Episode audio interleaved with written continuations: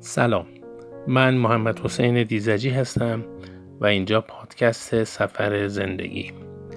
در این اپیزود می‌خوام به یک خاطره قشنگ اشاره کنم.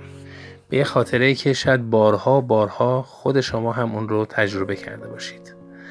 من اسم این در واقع خاطره رو گذاشتم هزینه فرصتهای از دست رفته. و ماجرا از این قراره. یه بار یکی از همکارامون یه بسته نون خرمایی آورد و گفت بچه ها این فاتحه ایه یعنی وقتی خوردید باید یه فاتحه هم بخونید. برای امواتمون. یعنی نوش جان کردی یه فاتحه هم کنارش بخون. این رو گفت و اون خورم خرمایی ها رو گذاشت رو میز و رفت بیرون.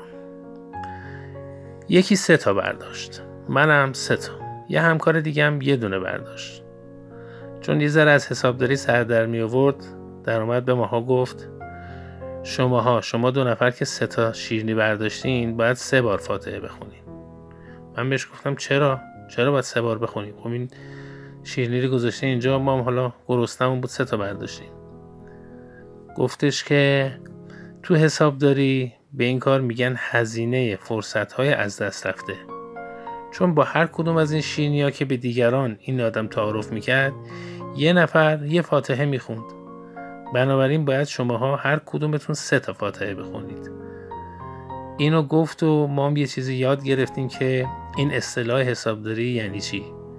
خلاصه به هر ترتیب که بود اون روز من سه بار فاتحه خوندم و یه چیزی هم یاد گرفتم. انشالله که شما هم همیشه شاد و سلامت باشید.